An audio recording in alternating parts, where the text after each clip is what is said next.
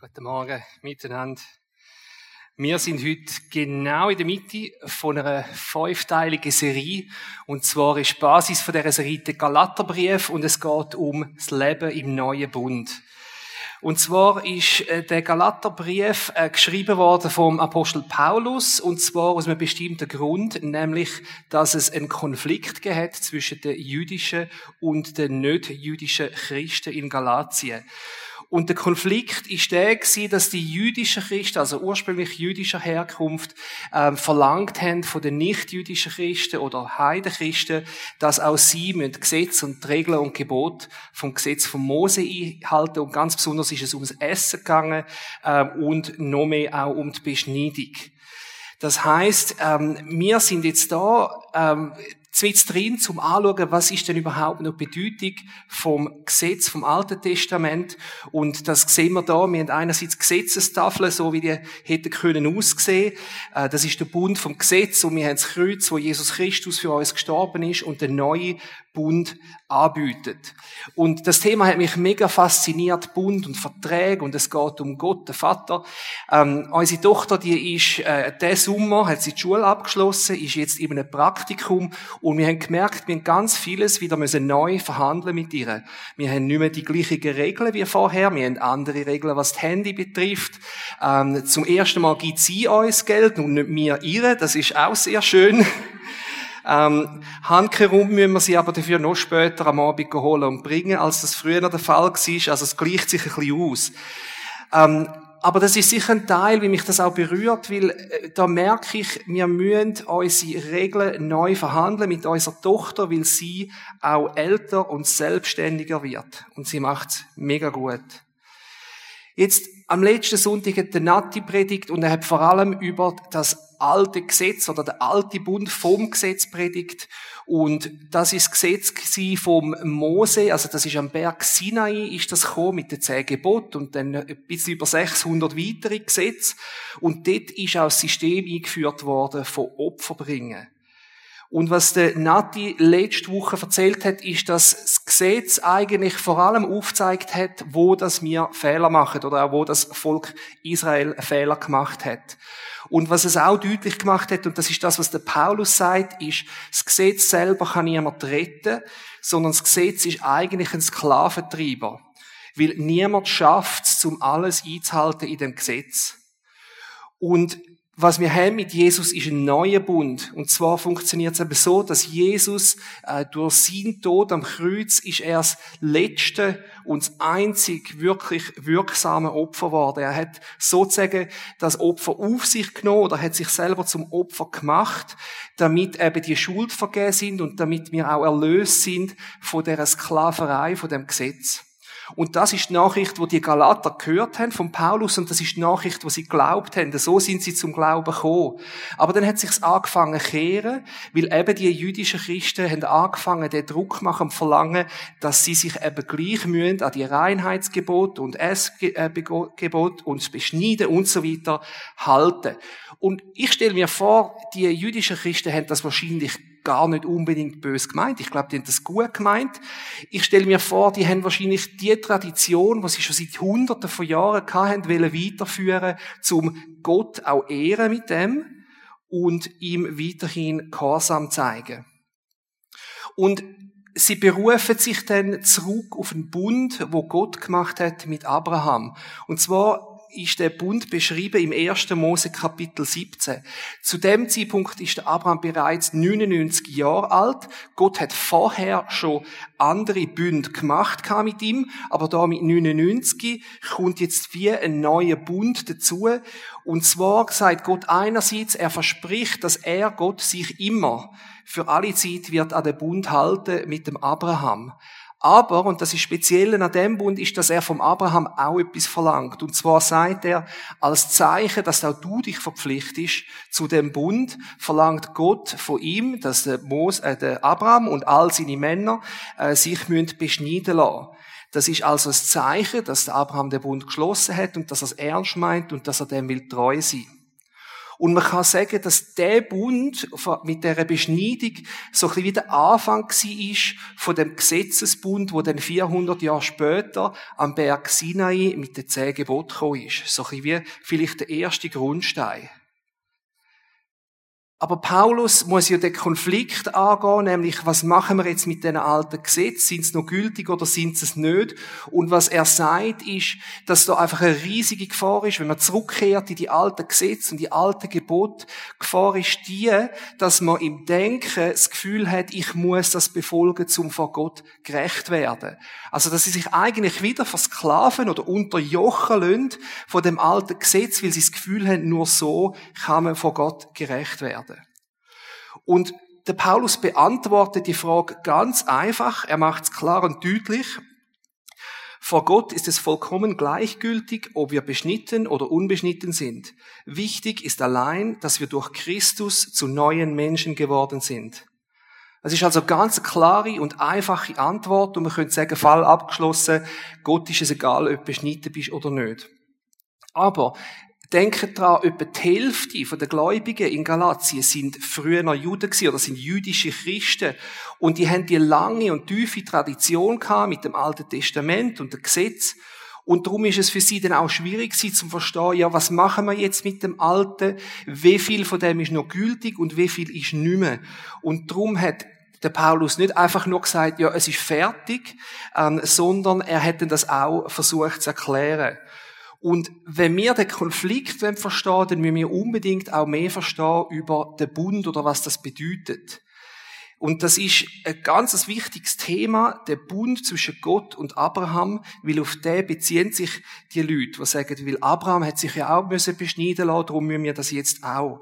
Und darum machen wir jetzt einen Abstecher tief ins Alte Testament, ein bisschen zurück in der Geschichte, ähm, das hat mich mega fasziniert in der Vorbereitung. Der Nati hat das schon ein bisschen angesprochen, wie so Bündnis ausgesehen haben. Aber es gibt aus meiner Sicht kein wichtigeres Thema zum Verstehen im Alten Testament als Bündnis. Und zwar zieht sich das Thema, dass Gott Bündnis macht mit den Menschen durchs ganze Alte Testament durch. Und immer wieder wird berichtet, wie das Gott die Bündnis macht. Es wird berichtet, wie er die Bündnis später ergänzt. Es wird berichtet, wie Menschen das schaffen, Gott äh, treu zu sein, oder auch, wie sie von Gott weglaufen.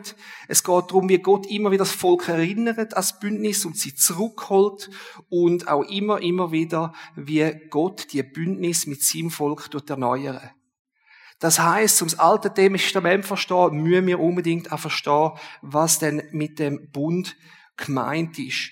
Und in unserer Gesellschaft reden wir nicht mehr von Bündnis. Das ist nicht ein, ein Begriff, den wir häufig benutzen. Das ist vielleicht auch fremd und ein bisschen komisch für uns. Aber grundsätzlich geht es um Verträge. Es ist eine Form von Vertrag. Und zu der Zeit vom Abraham im Nahen Osten sind eben die Bündnis ähm, alltägliche Verträge eigentlich. Und das Coole ist, dass wir heutzutage viel, viel mehr wissen über die Vertragsformen von der Zeit vom Abraham. Und zwar ist das dank der Archäologie und Ausgrabungen, die die gemacht haben, und wahrscheinlich eine von der wichtigsten Funde überhaupt, sind die sogenannten Tontafeln von Mari. Mari, das ist früher eine wichtige Stadt gewesen. In der Zwischenzeit ist die natürlich längst in Ruinen, äh, und die liegt in, im heutigen Syrien. Und in den 1930er Jahren haben sie dort Ausgrabungen gemacht. Man sieht das äh, unten links, sieht man ein das Bild von diesen Ruinen. Und die haben also in dieser alten Stadt über 25.000 Tontafeln gefunden. Das sind die, wo man auf der rechten Seite sieht. Die sind mit Keilschrift in weichen Ton eingedruckt worden. Und nebst den 25.000 Tafeln haben sie auch über 3000 Briefe gefunden. Und zwar von einer relativ kurzen Zeit, ungefähr 50 Jahre, ähm, von dem Volk, das dort gewohnt hat. Äh, das sind Hethiter gewesen, und die haben etwa 1800 Jahre vor Christus gelebt. Und das Coole ist, dass da ganz, ganz viele Verträge und Abkommen festgehalten worden sind. Und die meisten von diesen Tontafeln und Briefen, die sind in der Zwischenzeit auch übersetzt worden und veröffentlicht. Und was besonders wichtig ist, ist, dass die Tontafeln, die Verträge geben uns viel mehr Verständnis für die Bünde, wo wir auch im Alten Testament lesen davon. Und ganz besonders hat es so zwei Hauptvertragsformen gegeben. Eine ist ein Vertrag zwischen ebenbürtigen Leuten, also zwischen gleichen Parteien. Und der zweite ist ein Vertrag zwischen ungleichen Parteien. Der hat einen komischen Namen gehabt, Suzerainitätsbund. Und Suzeränität ist vom französischen Souverän gekommen. Also es geht um Herrschaft. Also es ist ein Herrschaftsvertrag von einer stärkeren Partei über eine schwächere Partei. Meistens ist die stärkere Partei der König gewesen und eine schwächere Partei sind Untertanen oder andere Völker, die besiegt worden sind. Und durch die vielen Tontafeln sind die natürlich analysiert worden und dann sind so bestimmte Vertragselemente, haben sich immer wieder gezeigt. Nicht in jedem Vertrag, aber es gibt so gewisse Elemente, die tauchen einfach immer wieder auf. Und das Erstaunliche ist, wenn man das ein bisschen weiss, dann sieht man das ganze Alte Testament von der Sprache und von der Struktur von diesen Verträgen äh, prägt war. Und der Einfluss von diesen Verträgen sieht man ganz besonders auch im zweiten Mose Kapitel 20 bis 25. Das ist eben dort, wo Gott äh, am Berg Sinai seine zehn Gebote gibt am Volk Israel und er schließt dort einen Bund mit ihnen. Ähm, ich gehe jetzt mal durch, durch die verschiedenen Elemente, die üblich sind in so einem Vertrag. Und das Spezielle daran ist, das sind ja anhand von Tontafeln, die jetzt nicht von, in dem Sinne, Gläubigen äh, gemacht worden sind, sondern von Regierungen. Ähm, und normalerweise hat das angefangen mit dem ersten Teil, eine kurze Einleitung.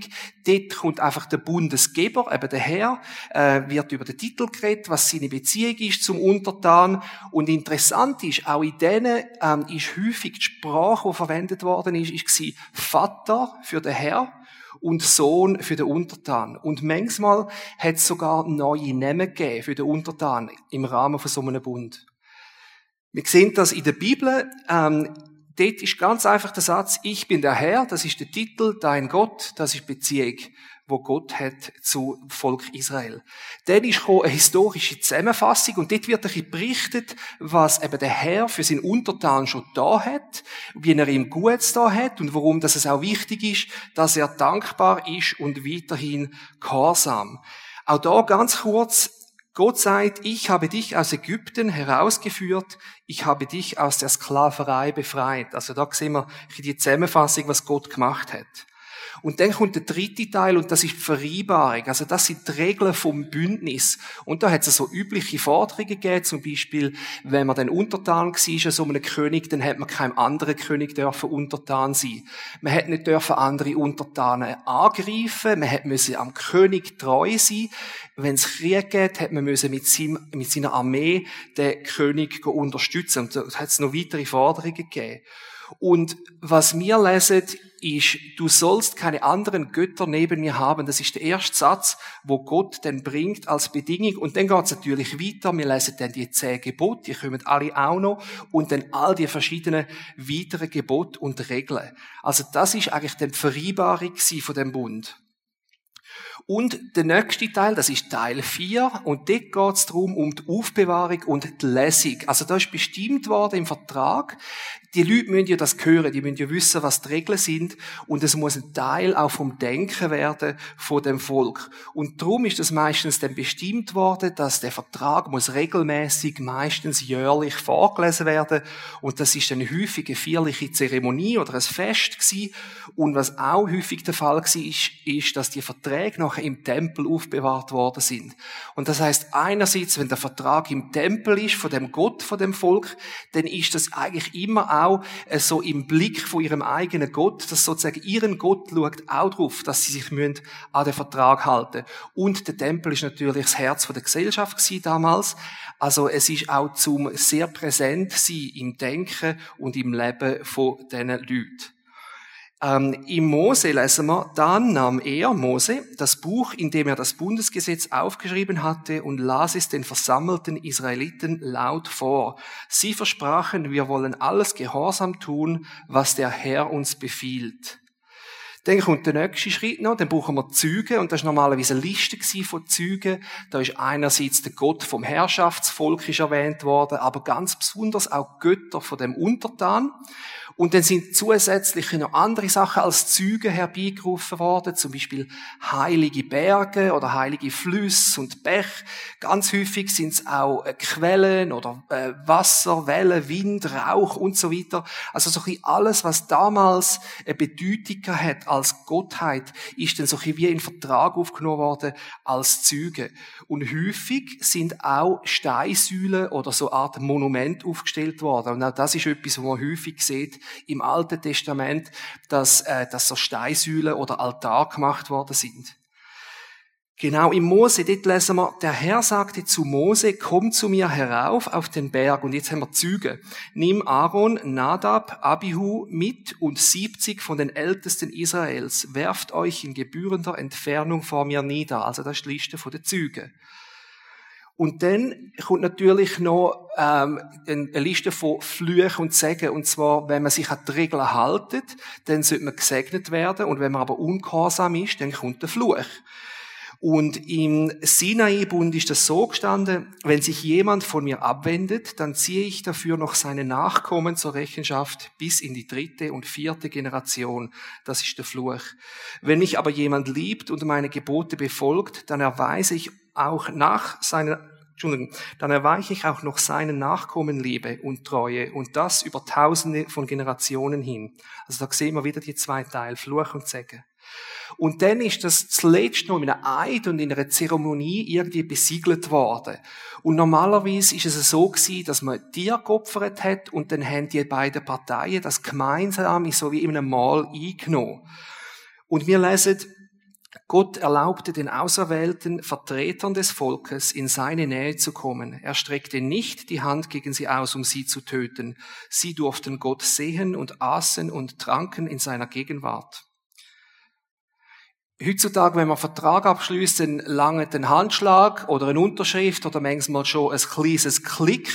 Ähm, wenn es ein bisschen etwas wichtiger ist, dann muss man vielleicht eine Unterschrift noch beglaubigen lassen beim Notariat. Das ist das, was man kennt. Äh, aber die Art und Weise, wie damals ein Bund besiegelt worden ist, ist für uns etwas, wo recht fremd und komisch scheint, aber eine ganz wichtige Bedeutung hat. Nämlich, was sie üblicherweise gemacht haben, ist, dann sind Tiere gekommen, als Opfertier, die hat man halbiert und so links und rechts angelegt, das war dann so eine ganze Reihe gewesen. Und dann sind normalerweise die zwei Parteien, die jetzt einen Bund schliessen, zwischen diesen Tierhälften durchgelaufen und haben gesagt, die Aussage war, falls ich den Bund breche, dann soll es mir so gehen, wie es diesen Tier gegangen ist. Jetzt kommen wir nochmal zurück auf den Galaterbrief. Das ist einfach so ein bisschen als Hintergrund, wie die Bünde ausgesehen haben. Das Coole am Galaterbrief finde ich nicht nur die Antwort, die der Paulus gibt, nämlich die ganz kurz und einfach, beschnitten oder unbeschnitten, ist egal, sondern er begründet die Antwort noch. Weil am Paulus ist es wichtig gewesen, dass nicht nur die jüdischen Christen, sondern auch die nicht-jüdischen Christen die Verbindung zwischen dem Alten und dem Neuen Testament verstehen. Und so schlägt der Paulus eben einen Bogen zurück ins Alte Testament. Und zwar zurück auf den Bund zwischen Gott und Abraham. Und der Paulus schreibt, von Abraham heißt es doch in den heiligen Schriften, er vertraute Gott und glaubte seiner Zusage, und dies rechnete Gott ihm als Gerechtigkeit an. Ihr seht also, wer die echten Nachkommen Abrahams sind. Es sind die Menschen, die der Zusage Gottes glauben. Also die Aussage ist sehr klar. Er sagt schon beim Abraham ist es so gewesen, wer Gott glaubt, ähm, der ist ein Nachkomme vom Abraham. Und zwar wie der geistliche Nachkomme, wer so Vertrauen hat, wie es Abraham hat. Und so sagt Paulus eben nicht, dass der alte Bund einfach alles ungültig ist oder dass der neue Bund das Gegenteil ist vom alten Bund, sondern er sagt, der neue Bund mit Jesus ist eine Erfüllung von einem Bund, wo es vorher schon gegeben hat. Und so zeigt der Paulus also den jüdischen und nicht jüdischen Christen die große Gefahr, wenn man zurück ins alte Gesetz fällt. Und das Geniale ist eben, dass er ihnen nicht einfach sagt, das alte Gesetz ist nichts mehr wert oder es gibt keinen Bund mehr zwischen Gott, sondern was er sagt, ist, es gibt einen älteren Bund noch. Und einen älteren Bund, wo immer noch gültig ist. Und das ist eben genau der Bund, wo dann der, äh, der Paulus, der Galater schreibt. Weil der erste Bund, dort, wo es um die Beschneidung gegangen ist, das ist da, wo der Abraham 99 war, aber wo er ungefähr 75 war, also sagen wir 25 Jahre früher, dort hat Gott den ersten Bund geschlossen mit ihm. Und auf genau diesen Bund kommt dann der Paulus zu reden. Und ich finde es wichtig, dass wir den wie auch anschauen, oder? Weil wenn sich der Paulus schon auf den Bund bezieht, dann müssen wir wissen, was ist denn mit dem gemeint gewesen. Und dann lesen wir durch und ihr werdet sehen, auch die Elemente von diesen Verträgen kommen da auch wieder führen. Also im 1. Mose Kapitel 15, dort steht, dass, äh, dass Gott hat, äh, ist zu Abraham gekommen in einer Vision und hat mit ihm geredet. Und als allererst sagt er, fürchte dich nicht, Abraham, ich bin dein Schild und dein sehr großer Lohn. Er, stolz, er stellt sich vor, ich bin dein Schild und dein Lohn. Der Abraham, der hat noch recht Mut, weil er widerspricht Gott und sagt, was willst du mir schon geben? Und er bezieht sich da auf den grossen Lohn, wo Gott vorher gesagt hat, welchen grossen Lohn willst du mir schon geben? Ich habe kein Kind und alles, was ich habe, wird irgendwann an meinen Knecht gehen. Und dann geht er sogar noch einen Schritt weiter und er gibt Gott Schuld und sagt, weil du mir kein Nachkommen gegeben hast, darum wird mein Knecht alles von mir erben. Aber Gott sagt, nein, es ist nicht so, es wird nicht dein Knecht sein, der erbt, sondern du wirst einen eigenen Sohn haben. Und Gott führt Abraham aus dem Zelt. Äh, es, es muss Nacht gewesen sein. Ähm, und er zeigt es im Sternenmeer und er sagt, schau in den Himmel und zählt Sterne, wenn es kannst. Äh, so viel Nachkommen wirst du haben. Und dann lesen wir, Abraham nahm dieses Versprechen ernst. Er setzte sein ganzes Vertrauen auf den Herrn und so fand er Gottes Anerkennung. Also er hat Gottes Versprechen geglaubt. In einer anderen Übersetzung steht es so, und Abraham glaubte dem Herrn und das rechnete er ihm als Gerechtigkeit an. Also, dass Abraham das volle Vertrauen gehabt, hat ihn vor Gott gerecht gemacht. Und nachdem hat dann Gott wie das Versprechen noch erweitert und erst, und dann lesen wir, Daraufhin sagte Gott zu Abraham, ich bin der Herr, der dich aus der Stadt Ur im Land der Chaldäer herausgeführt hat, um dir dieses Land hier zu geben. Und vielleicht haben das gemerkt, das sind schon die ersten zwei Elemente eben von einem Bund. Das ist die Einleitung, ich bin der Herr. Und es ist eine kurze Zusammenfassung von ihrer Beziehung. Der Herr, der dich aus der Stadt Ur im Land der Chaldäer herausgeführt hat.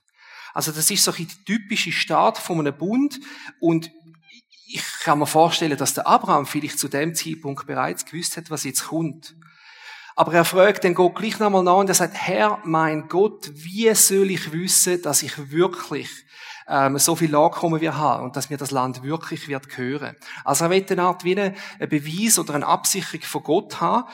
Und wenn Abraham noch nicht gemerkt hat, dass Gott jetzt einen Bund will mit ihm, dann hat er es jetzt dann gerade gemerkt, weil dann sagt Gott, Darauf bekam er zur Antwort, bring mir eine dreijährige Kuh, eine dreijährige Ziege, einen dreijährigen Schafbock, eine Turteltaube und eine junge Taube, schneide sie mitten durch und lege die Hälften einander gegenüber. Nur die Tauben zerteile nicht. Also das ist eben genau der Teil, wo es ein Eid formt, das ist die Zeremonie, wo sie dann eben durch die Tierwürde wandeln. Und dann geht die Zeremonie tatsächlich weiter und wir lesen, die Sonne war inzwischen untergegangen und es war dunkel geworden. Da sah Abraham einen rauchenden Ofen und eine Flamme fuhr zwischen den Fleischstücken hindurch. Und das Interessante ist, also der Abraham, der ist ja eingepennt, der liegt dort und er sieht, wie eben der, der Ofen, der rauchende Ofen und die Flamme zwischen diesen Teilen durchgeht. Und ähm, der Rauch und die Flamme, das ist Gegenwart von Gott. Und ich finde es interessant, über 400 Jahre später, wo das Volk Israel mit Mose aus Ägypten flüchtet, dort ist Gott mit seiner Gegenwart auch beim Volk. Und zwar ist er dort in einer Säule aus Feuer in der Nacht und einer Säule von Rauch im Tag. Also man sieht, Gott ist mit seiner Gegenwart dort und er ist durch die Tiere durchgegangen. Und dann lesen wir den Schluss noch, so schloss der Herr einen Bund mit Abraham und versprach ihm, ich gebe deinen Nachkommen dieses Land. Der Bund ist also geschlossen und am Abraham ist es zu 100% klar gewesen, was das bedeutet. Die haben jetzt einen Vertrag gemacht miteinander. Und was speziell genau an dem Bund ist, und das ist, glaube ich, auch der Grund, warum das Paulus zurück auf den Bund kommt, sind drei Elemente. Und zwar das erste Element, das ganz wichtig ist, ist, äh, der Glaube von Abraham ist vor dem Bund gekommen. Also Gott hat ihm versprochen, dass er Land und Nachkommen wird haben. Der Abraham hat es geglaubt und das hat ihn gerecht gemacht vor Gott. Und erst nachher hat Gott dann den Bund geschlossen. Das heißt, der Abraham hat nicht müssen Gesetz einhalten, zum gerecht zu sein, sondern weil er glaubt hat, ist er gerecht gewesen. Im neuen Bund mit Jesus ist das eben genauso. Wir müssen nicht etwas leisten und bringen und Gesetze einhalten, sondern es ist eben der Glaube und das Vertrauen, dass Gott uns die Wahrheit sagt, wo uns rettet. Und das ist auch das Einzige, was es braucht. Das steht so auch in der Bibel. Solange du in dem Herzen glaubst und mit dem Mund sagst, dass Jesus Christus der Herr ist und dass Gott ihn von der Tod auferweckt hat, dann bist du gerettet. Das ist es, was es braucht. Es braucht den Glauben im Herz. Das zweite Element, wo der Bund mit Abraham so speziell war, ist, ist, dass es ein bedingungsloses Versprechen war von Gott. Es hat keine Bedingungen drin. Er hat nicht gefordert, was Abraham muss machen, was er nicht darf machen. Er hat nichts gefordert. Und Gott hingegen sagt, aber ich halte mich an den Vertrag. Das heißt, egal was der Abraham macht, Gott, durch das, dass er durch die Tier gelaufen ist, verspricht, dass er sich wird daran halten. Und genauso ist das auch das Opfer von Jesus Christus am Kreuz für uns. Es ist bedingungslos für alle, die es wollen. Egal, was wir gemacht haben, was wir in der Vergangenheit erlebt haben, wo wir herkommen, das Opfer, das Jesus Christus bringt am Kreuz, ist bedingungslos. Und der dritte Teil, und das fließt ein bisschen in den zweiten Teil hinein, ist, dass der Bund ist einseitig war. Also der Abraham, der schlaft irgendwie abseits und Gott alleine bewegt sich zwischen diesen zwei Tierhälften durch.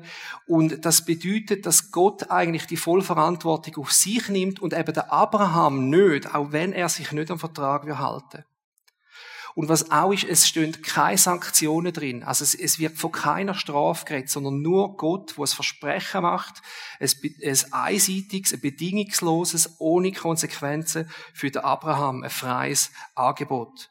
Und genauso ist es auch mit Jesus Christus, wo am Kreuz gestorben ist. Er nimmt Sanktionen und Strafen auf sich und er bleibt treu, auch wenn es mir nicht treu sind. Wenn wir wieder zurückkommen zu diesen Christen in Galatien, ist es für die jüdischen Gläubigen wahrscheinlich fast undenkbar gewesen, wie das Leben ohne Gesetz und Bestimmungen und Opfer würde aussehen. Und im Galaterbrief zeigt der Paulus, dass es einen älteren Bund gegeben zwischen Gott und Abraham, wo gültig war. Und dass der spätere Bund, der gekommen ist, mit der Beschneidung und der Opfer, nicht der erste äh, Bund ungültig gemacht hat. Und was Paulus mit dem sagt, ist, dass für Gott ist schon immer das Vertrauen ausschlaggebend gewesen. Noch vor all den Opfern und vor all den Gesetzen. Es ist das Vertrauen und der Glaube, wo jemand gerecht gemacht hat. Und der Elterbund kommt vor dem Gesetz. Und der Bund, wo Gott mit Abraham geschlossen hat, der zeigt auch oder weist auch später auf den neuen Bund von Jesus Christus hin, eben dass die Rettung durch den Glauben allein da ist und nicht durch das Einhalten von Gesetz. Und was denn Paulus beschreibt im Galaterbrief, dass wenn wir Gott vertrauen, so wie das der Abraham gemacht hat, dann sind wir eben die geistlichen Nachkommen vom Abraham. Jesus selber ist in dem Sinne ein genetischer Nachkommen gewesen, also sozusagen ein echtes Familienmitglied vom Abraham. Und was wir in der Bibel auch lesen, ist, wenn wir an Jesus Christus glauben, dann werden wir durch ihn adoptiert in seine Familie. Das heißt, wir sind eigentlich auch wie in die Familie vom Abraham hinein adoptiert. Wir sind also eine Art doppelte Nachkommen von Abraham. Geistlich, weil wir so glauben, wie der Abraham auch glaubt hat, aber auch adoptiv, weil Jesus uns in die Familie adoptiert. Und der Paulus nimmt den Gedanken von ein Nachkommen sein von Abraham und geht einen Schritt weiter und er sagt, wir sind nicht nur Nachkommen, sondern wir sind auch Erbe von dem, was am Abraham zugesprochen worden ist. Im Galaterbrief steht, wenn ihr aber zu Christus gehört, seid ihr auch Abrahams Nachkommen und bekommt das Erbe, das Gott Abraham versprochen hat. Also jetzt geht es auch darum, um ein Erb. Und darum ist es ja wichtig, dass, äh, dass der Paulus das aufzeigt. Er sagt, es gibt Bündnis zwischen Gott und dem Abraham vom Alten Testament. Die sind immer noch gültig, auch für uns. Ob äh, jüdische Christen oder nicht jüdische Christen. Wir, wir sind geistlich in der Familie und wir sind adoptiert worden in die Familie und auch uns steht das Erbe zu. Und das ist der Auftrag, den ich auch vom Nati bekommen habe, dass wir heute auch über das Erbe reden. Also was genau ist mein Erbe ähm, als Nachkomme vom Abraham? Und was sind meine Rechte als Sohn von Gott? Und die Frage, die hat mich sehr beschäftigt in der Vorbereitung. Es sind viele Gedanken gewesen, was bedeutet das Sohn sein, was bedeutet das Vater sein. Und äh, es ist dann nicht nur meine Überlegung, äh, wie steht es zwischen mir und Gott als mein Vater, sondern auch, wie sehe ich mich in meiner Rolle als Vater gegenüber meinem Kind. Und es, ich, ich komme später noch ein mehr zu den Erben und was das alles könnte bedeuten, aber ich, ich erzähle ein bisschen, was mich ganz persönlich bewegt hat, eben bei dem Thema Erb und Recht äh, von einem Sohn oder Recht äh, von einer Tochter. Und ich habe mir versucht zu überlegen, ja, kann uns die Bibel dann vielleicht ein bisschen mehr erklären, was denn gemeint ist mit dem Erb und äh, mit, dem, mit dem ganzen Gedanken Sohn oder Tochter zu sein. Und ich glaube, ein super Beispiel ist das Gleichnis vom verlorenen Sohn. Ich glaube, da gibt es ganz wichtige Informationen uns, wie das Gott sich als Vater sieht, aber auch wie dass wir uns als Sohn und Tochter dürfen sehen. Ich will sagen, wir alle oder die meisten kennen die Geschichte, wie das gelaufen ist. Ich fasse sie nur kurz zusammen. Also wir haben den Vater mit zwei Söhnen, einen relativ reichen, und der jüngere Sohn, der hat am Vater gesagt, gib mir einen Teil vom, von meinem Vermögen, gib mir mein Erbe eigentlich, hat er ihm gesagt. Ähm, und der Vater hat das auch tatsächlich gemacht, hat sozusagen das Vermögen aufteilt und das am jüngeren Sohn gegeben. Er hat dann das genommen, ist weit weggereist, in ein fernes Land, und dort hat er verschleudert und verprasst, bis er nichts mehr hat. Er hat also alles verloren, dann ist ein Hungersnot gekommen, dann hat er all seine Freunde verloren, und am Schluss hat er sogar müssen betteln, zum Schweinefutter rüberzukommen. Und im Lukas-Evangelium wird das beschrieben, und, und es steht, der Sohn sei bei den Schwein gelegen oder geguckt und er sei zu Sinnen gekommen. Oder er sei wieder zu sich selber gekommen und hätte sich gesagt, bei meinem Vater geht sogar am niedrigsten Diener besser, als es mir da geht. Und so hat er sich entschieden, wieder zurück zum Vater zu gehen, ihn um Vergebung zu bitten und auch bitten, dass er ihm darf dienen als Taglöhner oder als Sklave. Und dort ist dann eben die Geschichte so schön, wo, wo es beschreibt, der Sohn ist auf dem Heimweg und der Vater sieht ihn schon von weitem kommen und er rennt auf ihn zu, er umarmt ihn, er küsst ihn und er holt Diener und, und der Sohn, der wird gewaschen, er kommt neue Kleider rüber, neue Schuhe, einen Ring an die Hand und sie haben ein riesiges Festessen vorbereitet für ihn. Aber der ältere Bruder, der ist zornig und hat dem Vater gesagt, all die Jahre habe ich dich habe ich dir dient, ich habe immer für dich geschafft, ich habe mich immer alles gehalten und kein einziges Mal hast du eine Party geschmissen für mich oder für mich einen Bock äh, geschlachtet. Und die Antwort vom Vater ist folgende. Er sagt, mein Sohn, du bist alle Zeit bei mir und alles, was mies ist, ist auch dies. Und ich glaube, in dem Gleichnis ist eben wirklich versteckt etwas, was wir wissen müssen über was es bedeutet, eben Erbe zu sein. Auf der einen Seite haben wir den jüngeren Sohn, der ist in einem fremden Land verarmt, bis er wortwörtlich mit den Säuen gehuset hat. Und dann steht aber, dass er wieder zu sich gekommen ist, oder er ist zur Besinnung gekommen. Und er hat sich da erinnert, was es bedeutet, ein Sohn zu sein im Haushalt von seinem Vater. Und auf der anderen Seite haben wir den älteren Sohn. Er hat den Vater nie verloren, er war immer daheim gewesen hat ihm auch immer treu dient, aber auch er hat nie verstanden, was es bedeutet, ein Sohn zu sein. Und, und ich glaube, das ist das, wo ein Teil vom Erben ist, ist auch das Erkennen, was es bedeutet, Sohn oder Tochter zu sein. Und das ist ein Thema, wo der Paulus auch im Galaterbrief aufgreift, in Kapitel 4. Und ich nehme es aus der Schlachterübersetzung, weil dort ist ein Wort drin, das ich cool finde. Als aber die Zeit erfüllt war, sandte Gott seinen Sohn, damit er die, welche unter dem Gesetz waren, loskaufte, damit wir die Sohnschaft empfingen.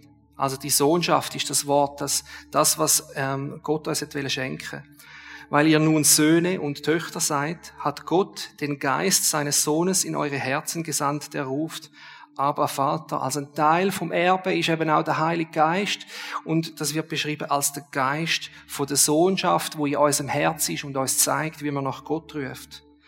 So bist du also nicht mehr Knecht, sondern Sohn. Wenn aber Sohn, dann auch Erbe Gottes durch Christus. Und im Römerbrief Kapitel 8 schreibt der Paulus sehr ähnliche Worte und ich lese auch dir vor. Denn alle, die durch den Geist Gottes geleitet werden, sind Söhne Gottes. Denn ihr habt nicht einen Geist der Knechtschaft empfangen, dass ihr euch wiederum fürchten müsstet, sondern ihr habt den Geist der Sohnschaft empfangen, indem wir rufen, aber Vater. Und wenn wir wieder zurück aufs Gleichnis kommen, wir haben zwei Söhne und beide Söhne haben den Geist von der Sohnschaft verloren und beide haben sich zu Sklaven gemacht. Der jüngere Sohn, der ist in ein fremdes Land gegangen, hat sich vom Vater abgewendet und ist dort zum Sklav geworden. Der ältere Sohn, der ist gar nicht zum Haushalt ausgekommen und er hat sich sogar im Haushalt vom Vater zu einem Sklav gemacht. Und das ist das, wo mich dann so berührt hat, ist der Gedanke, dass Gott, unser Vater, der möchte keine Sklaven haben. Weder weit weg entfernt von ihm, noch im eigenen Haus. Gott wird uns nicht als Sklaven, sondern er wird uns als Söhne und Töchter haben.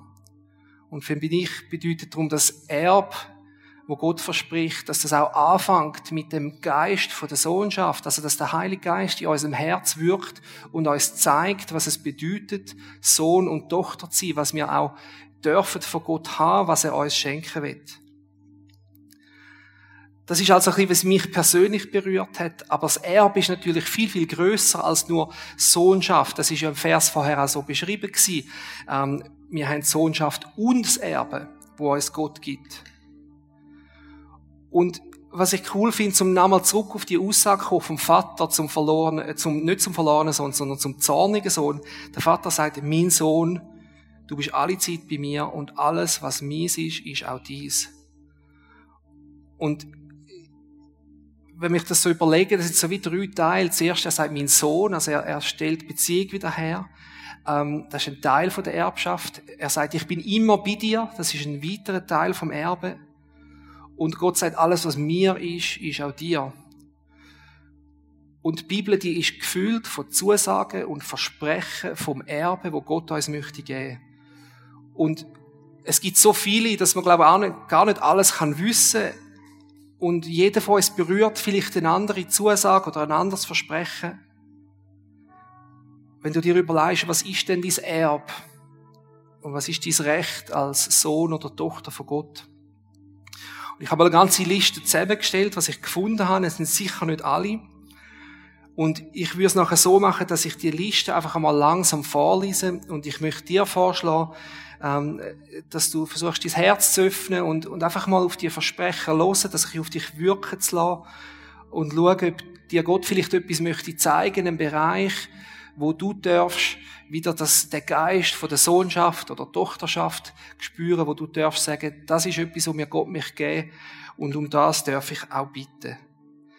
Ähm, bevor ich anfange, das durchzulesen, möchte ich wie schnell kurz beten, dass wir unsere Herzen vorbereiten können. Vater im Himmel, ich danke dir,